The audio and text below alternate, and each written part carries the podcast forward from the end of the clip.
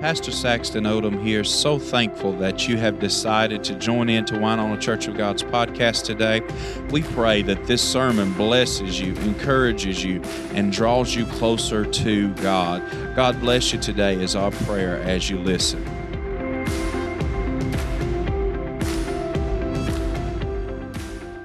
Amen.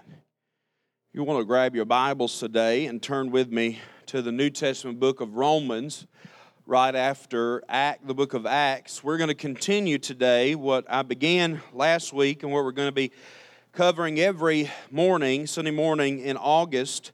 Um, we're going to continue talking about the power of the gospel. Everybody say, the power of the gospel.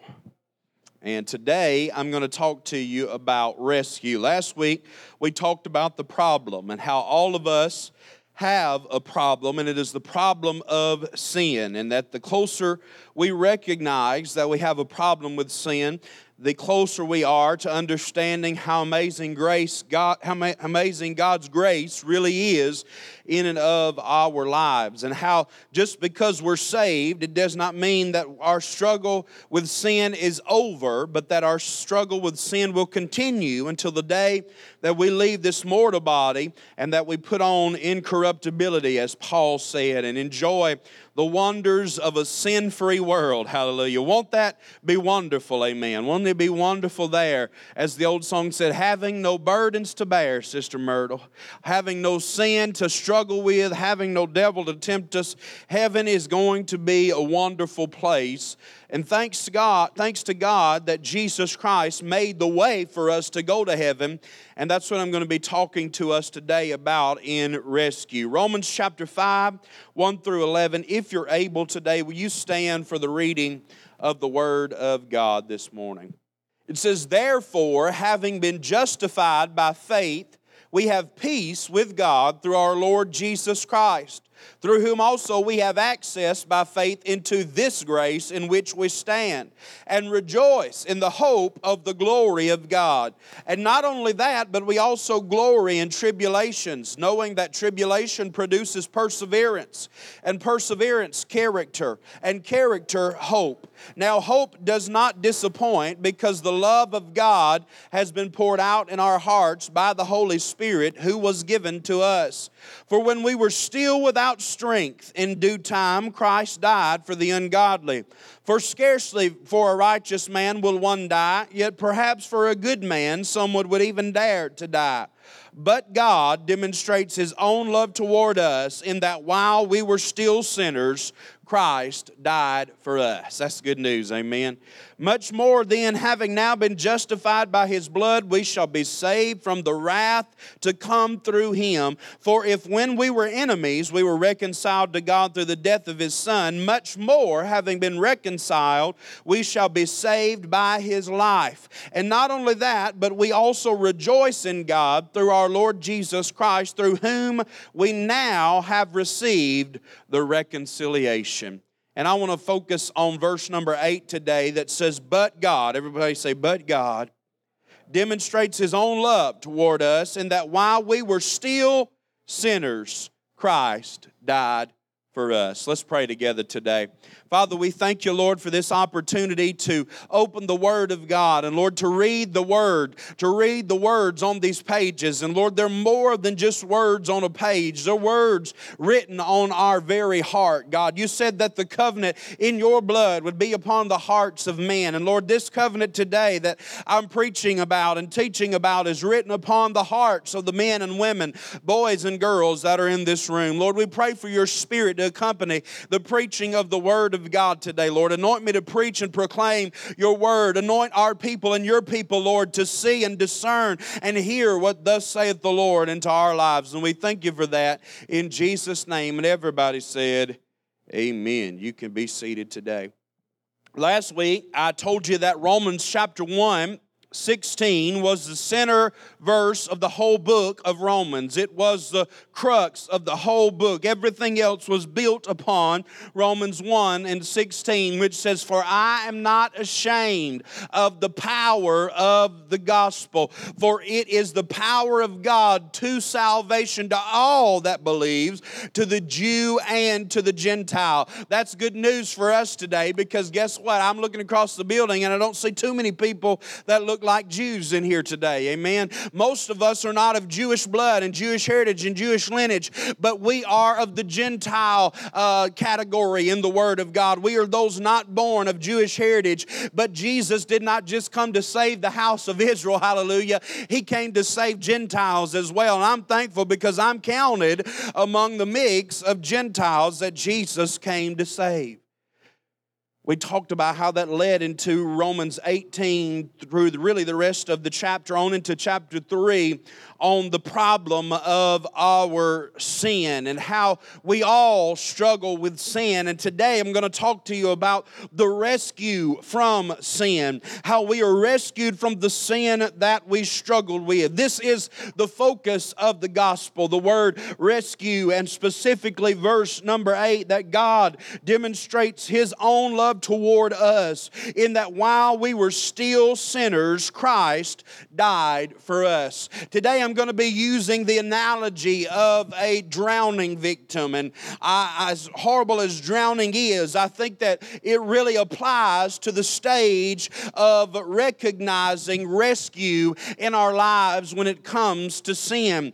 Drowning is a horrible thing to think about that someone uh, drowns and passes away. It's horrible to think about that, you know, you can't breathe and all of these other things, but they are stages of rescue to drowning. And I'm going to talk to you to them today in regards to sin and rescue. The first stage of rescue is to understand that I'm drowning. Everybody say, I'm drowning.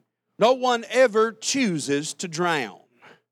No one ever says, I'm going to go swimming and I'm going to drown today. That would be horrible to continue to choose to swim, though that knowing that that thing that you're swimming in might end up taking life from you. And so, someone who uh, swims gets out into the water, wherever the body of water may be, and instantly the water that they enter into holds the element of surprise.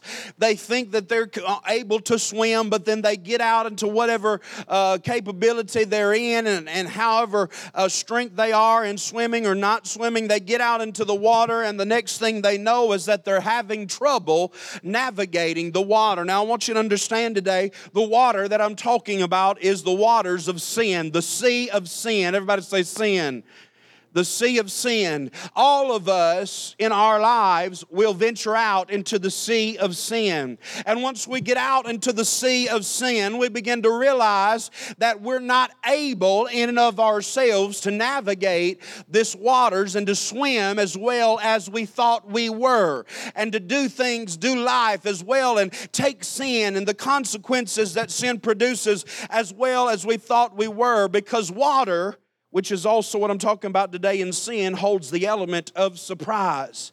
The next thing you know, you're there in a vertical position, hands flailing, gasping for breath, bobbing up, bobbing in, bobbing up, bobbing down, and you're drowning.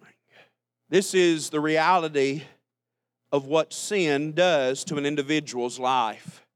We think that we're able to navigate the waters of our sin on our own and that we're efficient swimmers in the world called life, and that we can bear it, and that we can undergo it, and that we can survive it. But what ends up happening is when we get into the sea of sin, we realize that we're drowning. We realize that life and the things of life, the, the world and the things of the world, the devil and the things of his dark kingdom will end up drowning us, and there we become vertical position, hands flailing, gasping for breath, Will somebody help me? And the world in which we live today is crying out for help, though they do not know it. They are drowning in the sea of their own sin, crying out for help, but they don't understand that the things that they're committing, the things that they're uh, continually walking in and enduring, continues to drown them. The, the sins of this age, the sins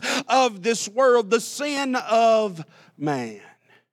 It's a sea that is escapable on our own.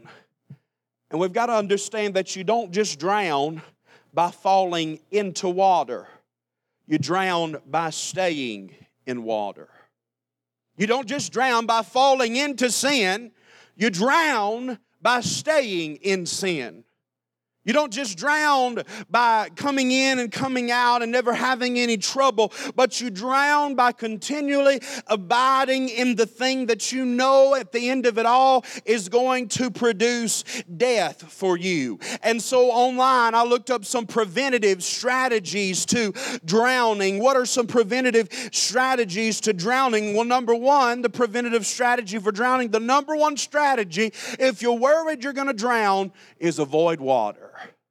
If you're, avo- if you're worried you're going to die at the hands of sin, the number one strategy is to avoid sin. Avoid going into that position to where you cannot get yourself out. Number two is calculate the risk. Don't misjudge the danger that water holds. Now, I consider myself to be an okay swimmer. I'm kind of lazy when it comes to swimming. I don't always swim like a man does, right? With hand over your uh, head, and sometimes I still doggy paddle. Y'all don't laugh, y'all do it too. Sometimes I still doggy paddle, but I, I, consider myself to be a pretty efficient swimmer. I can swim underwater, I can hold my breath for a good amount of time. But there's still a risk that we must calculate whenever we begin to swim. Specifically, in an uncontained body of water. Now, in, in, contained bodies of water, such as a swimming pool or something like that, it's a little bit easier to navigate your way and swim. But when you go to the ocean that is uncontained, it is much harder because there's a lot of unseen, hidden factors in the ocean that we do not take into our mind, such as the current and the riptide. And you know that sin is uncontained. Sin is not contained in our lives. And there are a lot of things that, Brother Chris, we don't think about when it comes to sin. There are underlying factors, just as the riptide will pull you out. If you think you can navigate in the sea of sin, something unseen and hidden will snatch your feet out from under you. And the next thing you know, though you're a great swimmer, you're under the water, not able to come up for air. So we must calculate the risk of, in this instance, instance of the analogy of water, of also sin. Don't misjudge the danger of playing and living in sin. Then, thirdly, there is a warning that is normally affixed there's a warning uh, places of pools, public areas. There's a warning at lakes about swimming. There's a warning at the beach. The flags are there to help to tell you whether it's okay to swim or not. And so we see a warning. And just as it is in the world with warnings to swim, we have a warning as well, hallelujah, on sin. And it's God's word for you and me. It's called the Bible. He's given us 66 books to warn us of what will happen if we try to navigate navigate the sea of sin in our own power. Then there's the absence of adequate supervision. And then lastly, the inability to save ourselves. And sin, just like water, takes us under. Can I tell you, it will every time. Sin will drown you, and it will drown me, and it will drown anyone who tries to navigate its waters, sin will end up drowning us and taking the life from us. As the, as the old time preachers used to say, and I'm sure you can quote it as well, is that sin will what? Sin will take you further than you want to go. It'll keep you longer than you want to stay. It'll cost you more than you were ever willing to pay because you think that you can navigate the sea of sin that is before you, but it get you get in there and it keeps you longer. It costs you more. It takes you further out. And I don't know who said this, but one person said, No drowning man can know which drop of water his last breath did stop. No drown, drowning man can know which drop of water his last breath did stop. In other words, while you're drowning, you don't know what breath is going to be your last one and what gulp of water is going to be the last one that you take in. While we're drowning in sin, we don't know what, what, what sin is going to be the last one that affects our lives and ends up taking us out. Now, this is the reality for all of us because Romans 3.23 says, For all have sinned. Everybody say all we've all tried our hand at navigating the sea of sin. We were all born into this nature, we were all born into this way of life. All of us have sinned and come short of the glory of God. Drowning is our natural state. Isn't that horrible? Drowning is our natural state, and unfortunately, it is still the state of some. But today, I did not come to you with a message of condemnation. Today, I came to you with a message of exaltation, of exalting our rescuer, whose name is Jesus Christ. And He could rescue yesterday, He can rescue today, and He'll be able to rescue tomorrow any and every drowning victim that has tried their hand at navigating the sea of sin and cannot get out. Jesus, come on, give him a hand clap of praise today. Jesus is able to rescue. Everybody say, He's my rescuer. Hallelujah. So, the first stage of rescue is understand you're drowning. All of us are or were drowning. Secondly, is to understand that there is rescue. Hallelujah. Verses 6 through 11 tell us about it. It says, For when we were still without strength. In other words, when we were unable with the strength in our own bodies, as I said a while ago, to navigate the sea of sin and the sea of life. When we did not have any strength any longer, we were drowning in our sin. In that moment in time, in due time, Christ died for the ungodly. Hallelujah. That's good news all by itself. Amen. That Jesus Christ died not for the godly, but he died for the ungodly. It goes on to say, For scarcely for a righteous man will one die in other words, sometimes, very few and far between, for a righteous man, someone might die, but also for a good man, someone would dare to even die. But God did not look at our goodness, He did not look at our righteousness. He was consumed and concerned with the sea of sin we were trying to navigate. And the Bible tells you and I that while we were drowning in our sin, Christ died for us. While we were bad, while we were un- ugly, while we were unwholesome, while we were wicked, while we were full of unrighteousness and evil deeds, Jesus Christ died for you and for me. Hallelujah. Can we give him a hand clap of praise today that the love he showed was so great? God demonstrated his own love. He didn't just talk about it, he demonstrated it by sending his son Jesus to die in our place. While we were still sinners, Christ died for us.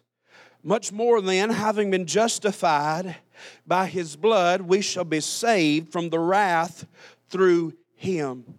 You know, sometimes Jesus demonstrates his love by delay. I'm going to say that again.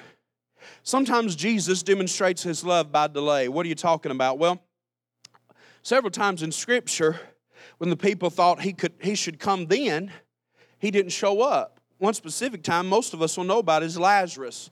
When the people thought that he should come then and save Lazarus, he didn't show up. He delayed his coming for four days, and then he came in and saved the day, brought Lazarus back to life. But there were several instances where Jesus did not come when people thought that he's coming, and it's because Jesus knows in delaying himself and his ability that we'll get to the end of ourselves, our inability to continue to do what we're doing, we'll realize I can't do this anymore by myself. I can't undergo these sins anymore by myself. And then at the right and precise moment, the rescuer will step in, hallelujah, and he'll pull us out of the sea of sin. Jesus demonstrates his love sometimes in letting us get to the place of no return while we were drowning. We should not have been drowning, but while we were drowning, whenever He shouldn't have let us drown, He extends His hand. But even more so than that, God, you see, does not just throw a life preserver to a drowning person, He goes to the bottom of the sea and He pulls a corpse up from the bottom of the sea, takes him or her to the bank and breathes the new breath of life into them again and makes them alive. You see, sometimes God will let you drown. Sometimes He'll let you drown in the sea of your sin, but He won't let you stay on the bottom. He won't let you stay dead. Hallelujah. What will He do? He'll go way down there to the bottom of that sea of sin. He'll take you by the hand and He'll bring you to shore. And then He'll perform Holy Ghost CPR. He'll give you resuscitation because He's been to the bottom of the sea already. He never sinned, but He went into the sea of our sin, Brother Chris. He didn't have to but he went to the sea of our sin and willingly drowned, willingly, lifelessly went to the bottom. In fact, the Bible says he went into the bottom pits of the earth, the lowermost parts of the earth. He literally went as low as you can go for you and me. But the good news is that he did not stay lifeless on the bottom of the sea. Hallelujah. Sin did not get him, it did not overcome him.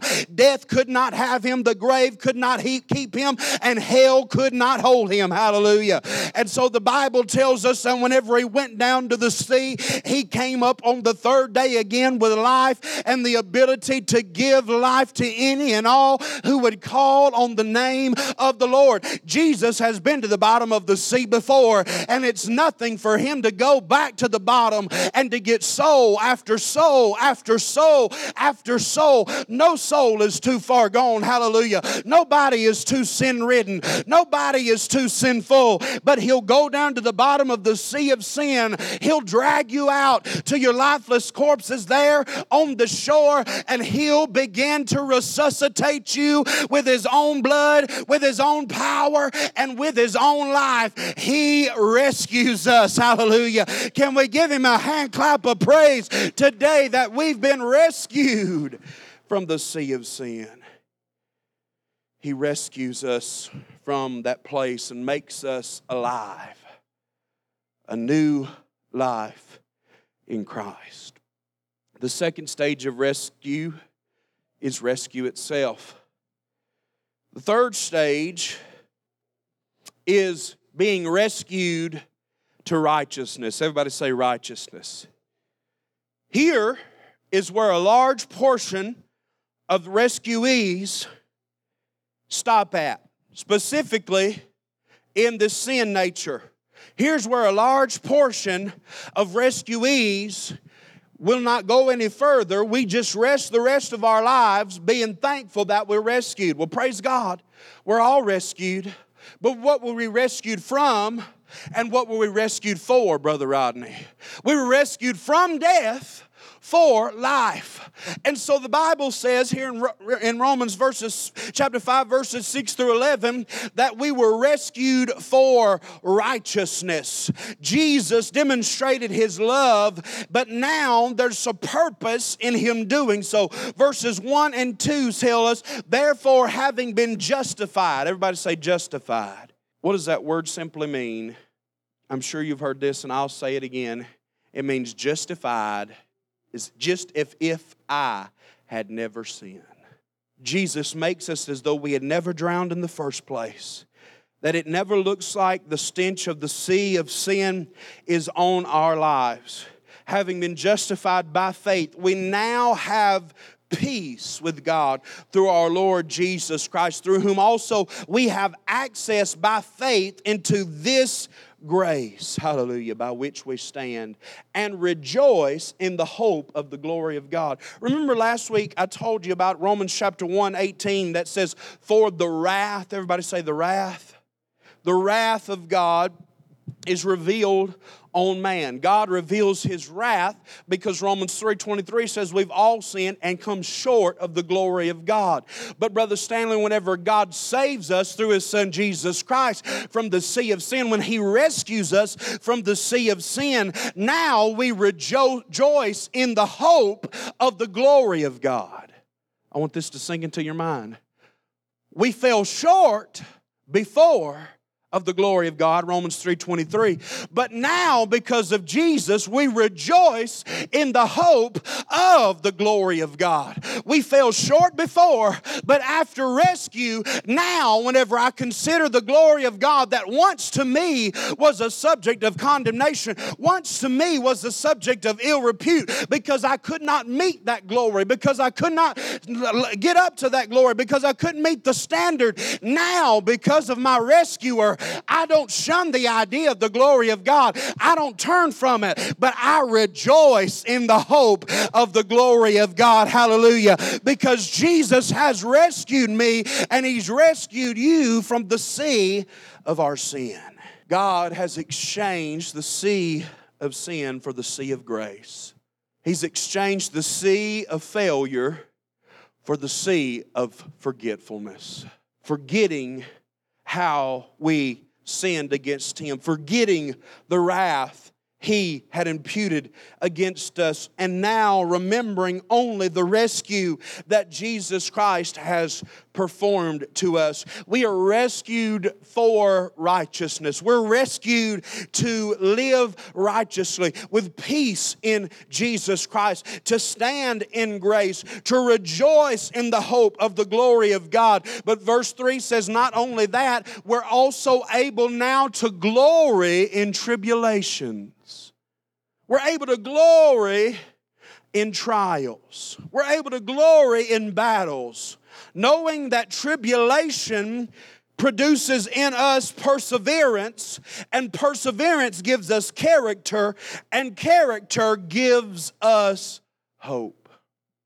This is the pursuit of righteousness, which is what, if the Lord will allow me to, I'll talk about next Sunday through tribulation and terror and trial and pain and disappointment and setbacks of life, we continue to pursue the righteousness of Jesus Christ, our rescuer in us, and He is made alive and He is made new, and we are refined with every battle that we go through. We have been rescued to be righteous, not to be like the world, not to run back into the sea of sin again I never in my mind think Jesus says, Well, I'm going to rescue them again, only for them to go back and drown again. That's not his plan. His plan is to rescue us for us to stay rescued. But the good news is that if we go back into the sea of sin, he'll rescue us again and again and again and again because there's no limit to his forgiveness. Hallelujah. Because there's no limit to the grace of God. So we're rescued for righteousness. And then lastly, we are rescued to rejoice. Everybody say rejoice. Contrary to popular opinion, Christians should not be the most grumpiest people in the world. Notice I said contrary to popular opinion. We've been rescued to rejoice. But we're some of the time the most complaining, the most bitter. Well, y'all ain't saying nothing right now. We were shouting about rescue a while ago. We're sometimes the most complaining, the most bitter, the most jealous, the most envious people, and we're Christians. But he did not rescue us for retribution against the world that caused us to sin. He rescued us to rejoice in His continuing ability to rescue time and time again, not just us, but whosoever shall call on the name of the Lord. Scripture tells us that we should not be lazy in giving an account for what Christ has done in us.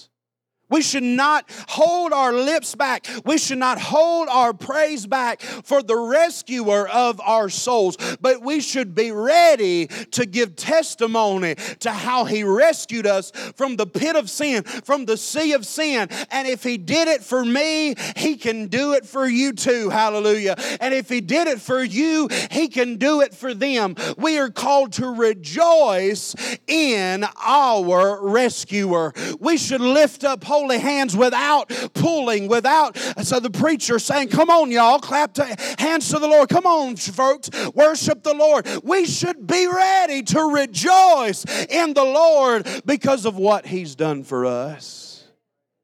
We should be ready to rejoice. Yeah, come on, rejoice in Him this morning because He has rescued us. This goes back to remembering what we're rescued from. We're rescued from the problem, we're rescued from sin. But we're not just rescued from something, we're rescued for something. Understand that the new life in Jesus Christ is more than just being saved and going to heaven. Apostle Paul says here in Romans chapter 5 that if we rejoice, in having life through his death, how much more should we rejoice in having life now that he is what? Alive. In other words, we rejoice because He died for us, Brother Roger, because He paid the price. He took our sin on Him so that we could be sinless and forgiven of our sins. That's cause for rejoicing in and of itself. But the fact that He is alive today is more the reason, hallelujah, for me and for you to rejoice because not just did He die so I could be saved, but He lives so that I can live, hallelujah. He lives forevermore to give me abundant life in every and any situation. Because He lives, I can face tomorrow. Because He lives, all fear is gone. It's swallowed up in perfect love. Because I know, I know, I know He holds the future. Life is worth living because He lives.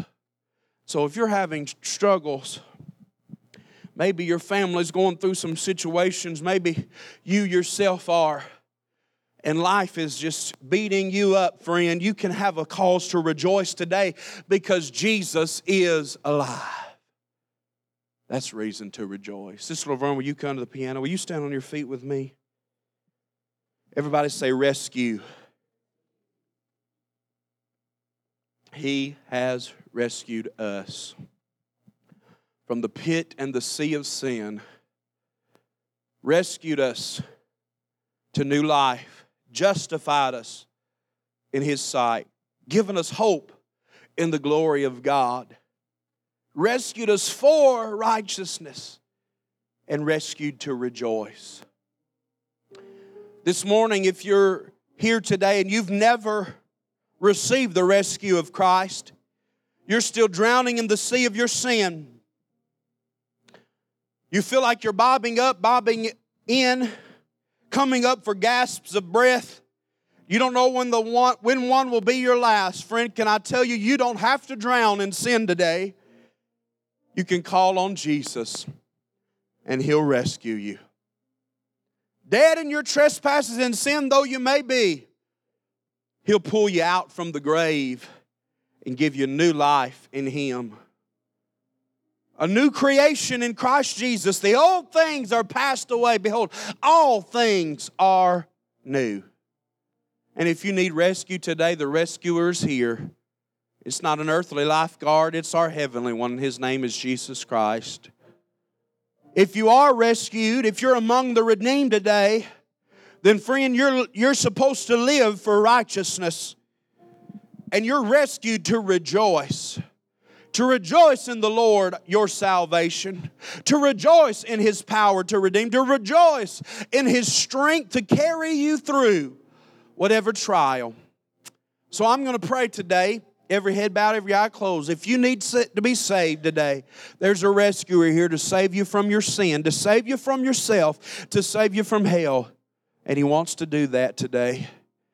I'm going to pray for that prayer. Father, I thank you, Lord, for this opportunity to preach a word. God, what a simple yet powerful message it is that we are rescued by you from sin. Lord, I pray today in Jesus' mighty name, if there be any watching through live stream, listening on podcast, or in this room today that are not saved, Lord. Lord, that you would draw their hearts and show them your goodness, show them your ability to rescue them from sin, that they're not too far gone, that it's not too ugly, that they don't have to continue to drown. You're extending a lifeline today. And we pray that they'd grab hold to it and accept you as their Savior in Jesus' name. Every head bowed, every eye closed. Pastor, preacher, today I'm drowning in my sin and I need to be saved. Will you slip that hand up? I'm drowning in my sin today. The sea of sin is wide, it's uncontained. I can't see a way out. I need a rescue. Hallelujah. If you were encouraged by today's message, be sure to hit subscribe on Apple Podcasts, Spotify, and anywhere else you stream podcasts. To experience other sermons, watch us live, donate, and more, visit us on facebook.com forward slash Winona COG. Thank you for listening to the Winona Church of God podcast.